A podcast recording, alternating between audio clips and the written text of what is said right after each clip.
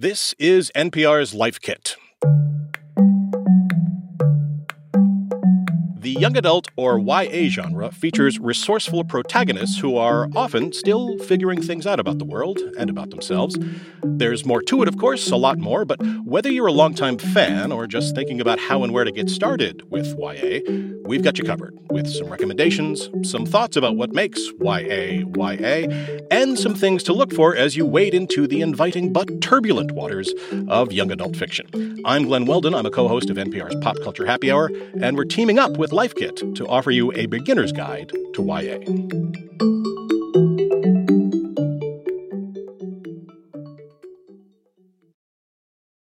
Joining me in this endeavor is a panel of four real experts in the genre. First up is Aiden Thomas. He's the author of the YA novels Lost in the Neverwoods and Cemetery Boys. Welcome, Aiden.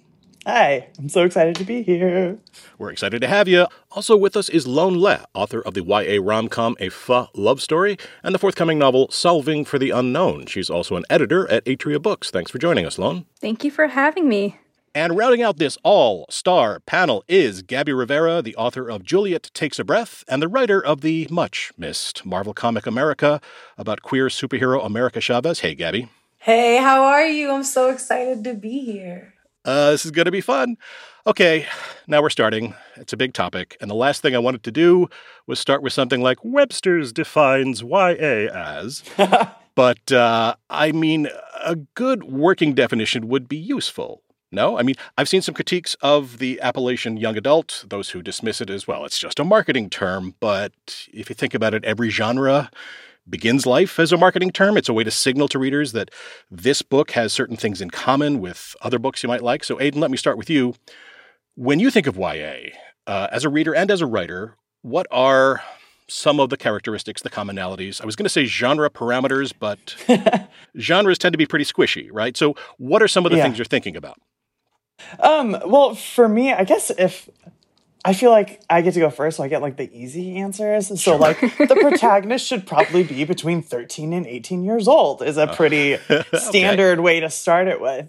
Um, but I also think that you need to be thinking about themes um, specifically. Like teens have different worries than adults. Mm-hmm. I would even argue that teens make far worse decisions than adults. So the plot is always going to be a little bit more haywire. Uh-huh. Um, and another big one I would say is the coming of age stories. There's some right. sort of element, there's some sort of event that they're working towards, whether it's, you know, their first time playing in the school theater or mm-hmm. it's like graduating from high school. Um, those really big like milestones that most, if not all of us, have gone through as teens um, make up a majority of what you're going to be seeing in uh, young adult stories. Okay. Loan, uh, a similar question for you, though I want to get your take as someone working in publishing. Give me some common themes, some characteristics. Yeah, sure. I think I, I always think of young adult as there's heightened emotions or heightened mm-hmm. feelings mm-hmm. because at this age, a lot of the characters are experiencing their first. Um, you know, maybe their first prom, their first love, or or something like that. But the feelings in in YA are very prioritized. And so, working in publishing, I work with adult fiction, and for me, I think adults are probably a little bit more tired or jaded. they've already they've already had their first, they've had their 2nd 3rd uh uh-huh. etc. I think young adults, their identities are still forming. They're trying to figure out who they are. So they're asking, who am I? But for adults, it's almost as if they have this sometimes they have this false sense of who they mm-hmm. are. They say, This is who I am. Uh-huh. But then something, an event happens that makes them just rethink yeah. their whole entire identity. And for me, I work mostly with mystery, suspense, thrillers. So it's almost as if um, the adults in adult fiction are unlearning everything they knew, right. and they're trying to they're trying to move forward, but they have to also look at the uh-huh. past to move forward. That's fascinating because again, as kids and as as young adults, we t- kind of define ourselves in opposition to something before we figure out what we find out what we're against versus we fi- what we figure out what we, we are. Uh, Gabby, so I'm hearing the theme of discovery of self discovery, but you mentioned to our producers something that really struck me. You said that this genre often has a goofiness, a levity, an angst to it. now that sounds very Marvel to me, right? Angst plus goofiness. so, t- so range. tell me more. Tell me more about that. Well, listen, I mean, for Julia Takes a Breath, she's 19. So I'm like flirting with the YA end of the yeah. road sure. sort of genre, like in between high school and college. And so, mm-hmm. um, first, and also Aiden and Loan, y'all are just, you said it, that it, those are the YA aspects, but there is that messiness, that gorgeous yeah. messiness and the jokes, right? Like when you write YA, yes. teenagers are always snapping on each other and cracking jokes and mm-hmm. going through really dark things with like sharp wit and humor. And there's just something magical there in YA that sometimes I don't experience in adult fiction. Like it is very much like we're sad yeah. or we're treated, and it's like the jokes just you know they aren't there. And so YA allows for that like taste of real life, you know, that authentic snapshot of what it is to mm-hmm. be fumbling with all your best intentions forward and like doing your best, you know? Mm-hmm. Yeah.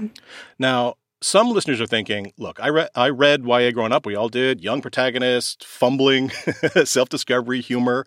But once I grew up, I stopped because X, Y, and Z. And I do want to spend more time in this conversation talking about what makes this genre great as opposed to what some devotees of what you were mentioning, Gabe, uh, literary serious fiction, uh, say about it because at the end of the day, what they say about this genre is what they say about all genres, and it's just not mm. interesting. Also, they seem at the same time blissfully unaware that literary fiction is itself a genre. But that's a discussion right. for another day. what are some of the common misconceptions that if you could wave a wand and just dispel some of them instantly, what, what are some of the big ones that uh, you'd want to dispel? The big one for me that just kind of drives me absolutely bananas is that people assume that a style that the style the book is written needs to be simplified just because it's for younger readers mm-hmm. and that they either like can't handle um, more literary prose, which is absolutely ridiculous. We have so many incredibly talented, like literary authors within the YA genre, A.M. McLemore being one of my absolute all time favorites. And I think that's um, also really just doing a disservice to uh, young adults and just kind of assuming that oh you're not smart enough to kind of understand these really dark and deep things mm-hmm. and it's like mm-hmm. no they're, they're smart they're smarter than us probably adults uh-huh. like yeah and um, people or adults rather assume that the problems in uh, young adult books are very like trivial which is so completely untrue. The problems and hardships that young adults face are very real and like very intense, and there's trauma. Um, it's just the adult tendency to kind of write off uh, young adults almost like they don't remember when they used to be one. yeah, mm-hmm. yeah. I mean, in, in yeah. literary fiction, it's small epiphanies. In YA, it's the world is ending. yeah.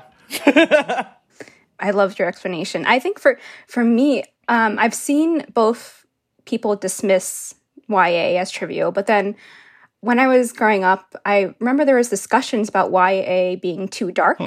or too um, the things in the novel can't be discussed. Sure. I think there is a natural desire to avoid dark topics, but I think it's also important to bring those dark topics into the light. They can start conversations when people are growing up. I think it allows parents maybe to talk to children about certain topics that they wouldn't have otherwise talked about. It, it's a great conversation starter. So sometimes YA gets the bad rep of being too dark or, you know, too heavy. Mm-hmm. And Gabby, magic wand. Listen, magic wand. I feel like YA also gets hit with the like, uh, anti like feminist sentiment, right? We hate the things that make us feel soft, that like lean towards the feminine, right? Like the same way mm-hmm. rom coms get a bad rap, or like, you know, we dismiss things that are geared towards younger people, even comics, right? Oh, you're not reading a real book, you're reading a comic or a graphic novel. And it's mm-hmm. like, uh, no. we don't need that. I think YA is one of the like last radical bastions of like free speech, you know what I mean? And like public Absolutely. education. It's like one of the places where you can have a whole chapter on like, learning about your body. It's places yeah. to talk about uh, coming out as non binary, places to talk about the abuse, like Loan was saying, the dark stuff that still mm-hmm. really happens and deserves that tender care and deserves to be explored with humor and grace. Like, YA is fun and, and goofy, but also like not easy, right? And mm-hmm. and what do they mm-hmm. say, right? All things worth having is like things that you have to go through. They're not easy things. Um, and so, you know, when we let patriarchy dismiss things, we miss out on on so much wonder and so much exploration. And YA is here to do that. Mm-hmm. Um, let me ask briefly on something you've touched on the culture of YA. There is a lot of discussion of this genre online. When you're reading YA alone, when you're editing it, and especially when all three of you are writing YA, which features young protagonists, as you mentioned, and it's read by a lot of young people, how much do you all deal with, think about the notion of pearl clutching that might happen. You know, this think of the children kind of thing, where whether that is coming from the right, you know, we're, we're like, why are you depicting teenagers as sexual beings? Uh, why, are you thinking that they think about gender and class and, and, and race? Or if it's coming from the left, right? Where it's like, okay, you, you're writing this person of color character, this queer character, this trans character as a flawed human being. Uh, therefore, they are not an idealized representation of a community that has long been marginalized, Therefore, they are harmful to that community. I mean, that seems like a impossible needle to thread. How do you guys deal with it? I would think about my my teenage cousin and the things that I would discuss with my cousin all the time. Sure. And that's how I write the book of like as if it's a conversation. You know, w- w- would you like this kind of guy or would you like this kind of person or mm-hmm. I try not to get so caught up in this huge top because I'm just one person. I'm just mm-hmm. one author writing within this huge spectrum. Right. So trying to trying to think of individual ideas within the the topic helps. Mm-hmm. Yeah, and like another part of it is that it's impossible to make everybody happy. It's impossible to have this perfect representation and like what that means to everyone who's going to pick up your book. For me personally, when I'm writing stories and, you know, which largely center around trans and uh, queer kids, um, it's like I'm not. I'm not writing this book to satisfy everybody. I am writing this book in order to like make a like one kid feels seen and understood and to give mm-hmm. that representation then i will have done my job like it's my responsibility to protect my readers absolutely but i'm also not going to shy away from heavy or dark topics just because it makes adults uncomfortable mm-hmm. right. because like for far too long especially for trans kids um, there's been no representation and then mm-hmm. i don't want to do a disservice to them by like pulling punches but at the same time kind of going back to what Gabby was saying about the goofiness, all of my stories are going to have that level of goofiness just because it's kind of authentic to like the teen experience, sure. but also yeah. because I want to provide that like that humor while also alongside these really, you know, intense conversations. Yeah, it's a it's a tightrope walk, but yeah, it's a really yeah. delicate balance of specific and universal. Um, right. Yes, all authors in general. Ugh, it's it's rough. Yeah, I mean, Aiden, I'm there with you, like queer Latinx butch over here, and like, you know, yeah. people want to talk about harm and creating real characters that do terrible things. Well, you know what? I don't need that necessarily all the time in my YA. I got enough of that mm in the real world. So when I write, I think of like that joy, right? Where can I make a space that is like soft and loving and also fun and like opens up discussions of things that we're usually not allowed to talk about. Yeah. In my writing, can I like offer and be like, hey, you deserve to live and live good and like have a blast. You know what I mean? And like all this harm that is happening to you in the outside world. Yeah, we can talk about it, but also like, are you gonna feel fly and sexy and like you're the smartest and most powerful kid that ever lived?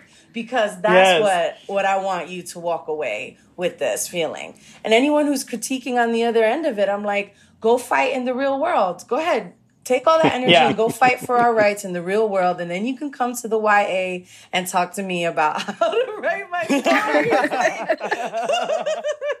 you already know like it's just too much. Mhm. Mhm. I mean, that's another problem, isn't it? That people polarize everything. It's like, well, it has to be, it's too violent, so it has to be soft, or it's too soft, so it needs to be more exciting. When it's like, or we could just have options in every genre and every yeah. level of like pain and comfort. Like, like that's fine. Yeah. We just need more books so that people can like pick and choose. Yes. I agree with everything like the having more stories that reflect folks, especially like fat-bodied folks, disabled folks, like folks with you know neurodivergences and just different experiences right give me the mm-hmm. like you know 15 year old non-binary kid who's a santero let us not even let us, right? And I don't even think we're like marginalized. You just have to disrupt the power. Sure. So put your money and backed books that are created by us, right? Put your money there. Give us the like, you know, I'm not going to name any names, but any super high profile author, when they come out with books, there's billboards and stuff everywhere. Do that for queer POC creators as well Mm-hmm. Like yes, please. Yeah. You know, I mean, you know, yeah. like make it fun. Yeah. Go hard. You got the money. yes. So what I'm hearing is, let me see some versions of myself, but also let me jump into somebody else's head and look around for a bit because that's kind of what fiction exists to do. Now, we want this episode to be a jumping off point, but there's so much more to the genre to explore that we can get to in this conversation. So, where should listeners start if they're looking to find places where they can do a deep dive, where they can find communities of people who would recommend something tailored to their experience or tailored to the opposite of their experience? What communities do you guys frequent, online or elsewhere? Oh my well, gosh. I, Oh, there's so many. Um, but one that's upcoming that I think will be amazing, and it's the first time that's happening. It's called Book Talk. So B O O K T um, A L K. But it is basically book talk, as in books on TikTok, and these creators, ah. these wonderful, very smart, just so smart um, YA readers from Book Talk are creating this like event for for YA, um, you know, talk about YA books. There's going to be so many panels. There's going to be a variety of authors, like to to talk about their books and to talk about special topics and, and everything. So that's like kind of you know if you just want to like listen mm-hmm. you know listen to um, what's happening why i think that's going to be a great event following different imprints mm-hmm. of of publishers um, is another good choice they're doing a great job marketing different types of books within you know YA YA rom-com YA historical fiction YA sci-fi everything you know different genres so those are my top two okay yeah, listen, Loan, I'm into all of that. I don't have TikTok yet because I am old. But Get me. 38, y'all, 38. do uh, uh do reels. It's so much fun. Do reels on Instagram. It's like well, it's like say, training Instagram. wheels. That is it. Follow the bookstagrammers on Instagram, like mm-hmm. Rita mm-hmm. reads, bow ties and books, perpetual pages. Like um, there are so many folks doing incredible like threads and and and posts on books that they love in yeah. all sorts you know for mexican youth for disabled youth for i don't know people who want to be astronauts like there's a bookstagrammer person uh, out there doing it and they're just so fun mm-hmm. and like they really do boost awareness of uh, ya books yeah, you're absolutely absolutely correct. And kind of just going with that, BookTube is always really great. Mm-hmm. I like consuming like long form media sometimes when I'm like doing chores. So I find BookTube really helpful for that. Mm-hmm. Um, but I'm also massively obsessed with TikTok. And Gabby, I am so upset that you're not on TikTok because it is the most chaotic and it is so much fun. Yeah. And like half my feed is just like book talkers who are talking about different kinds of books and introducing me to titles. And it's, I love it. It's so much fun. Oh, listen, and if we're going analog, your local bookstore, especially your local you feminist yep. bookstore and the libraries. You don't even know librarians are in there waiting to guide you to the magical mm-hmm. land of the book that was meant for you. And I'm telling you, like, if you need a day to take yourself on a date, go to your local bookstore, go to your library and say, Hey, get I would love coffee, to read get a YA. Tea. And they will mm-hmm. open the, the gates of heaven for you okay, well, we're not librarians, but we can crack the door of heaven open a little bit with some recommendations. So let's start with Aiden. Give me a pick. Okay, so my new recent obsession, I haven't even finished it yet, but it's already one of my new favorites, is Gear Breakers by Zoe Hana Mikuta. And I am so obsessed with this book. I am a huge fan of Pacific Rim and Pierce mm-hmm. Brown's Red Rising saga, and this book is absolutely perfect for those sorts of fans. It's a queer sci-fi book with mecha fighting machines. There's found Ooh. family. There's sapphic romance and like those really messy kind of chaotic relationships that we just talked that we love so much it's we have it in spades for gear breakers and i um, am so excited to finish reading it and there's also going to be a second book so y'all need to begin on that one because it's it's incredible. Sounds amazing. Wow. Yeah. Okay, that's Gear Breakers by Zoe Hana Mikuta. Uh, ah, boy, there's so much YA dystopian fiction out there. It's like we are collectively telling the younger generations, get ready. the ice shelf is melted. Here's some life hacks you're going to need. Okay. Alone, uh, give me your pick.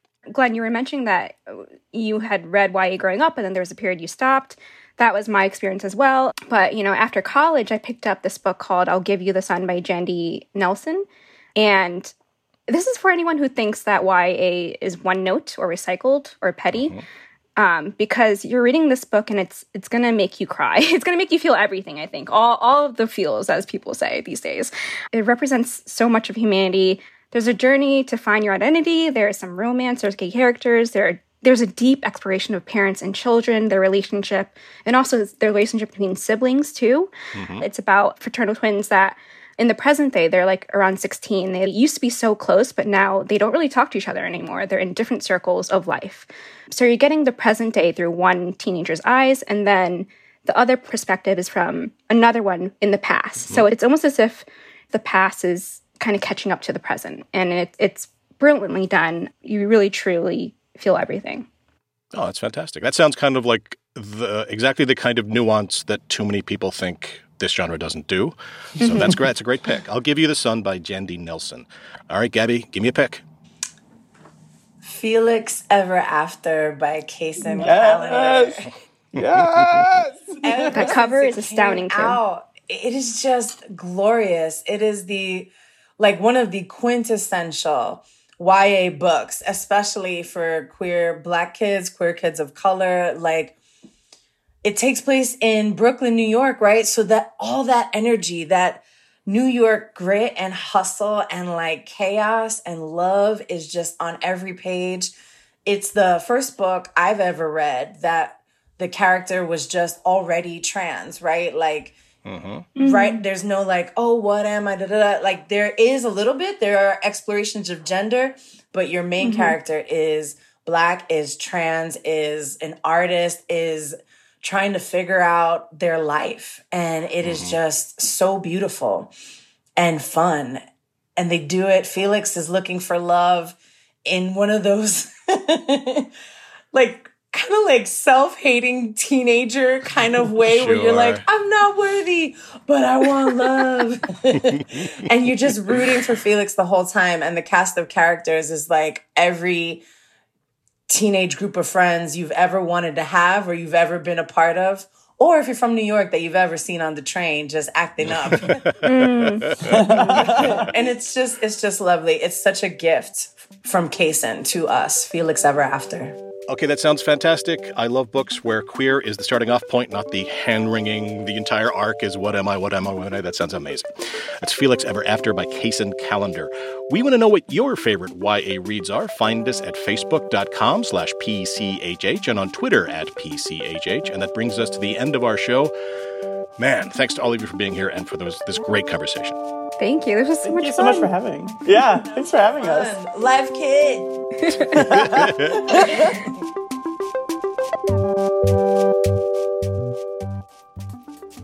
If you want even more recommendations for books, TV, movies, and more, check out our podcast, Pop Culture Happy Hour. We've done daily episodes for all your pop culture needs.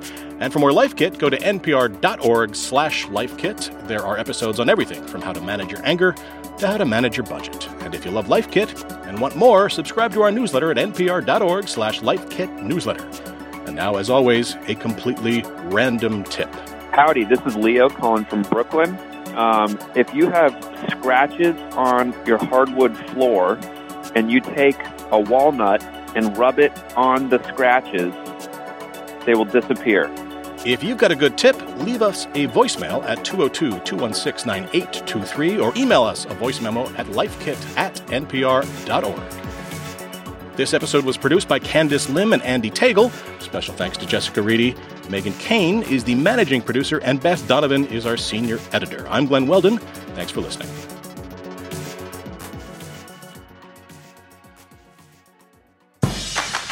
NPR's Planet Money Summer School is back this season is all about investing. We've got stories of big bets, bubble spotting, and cute animals, too. Every Wednesday till Labor Day from NPR's Planet Money.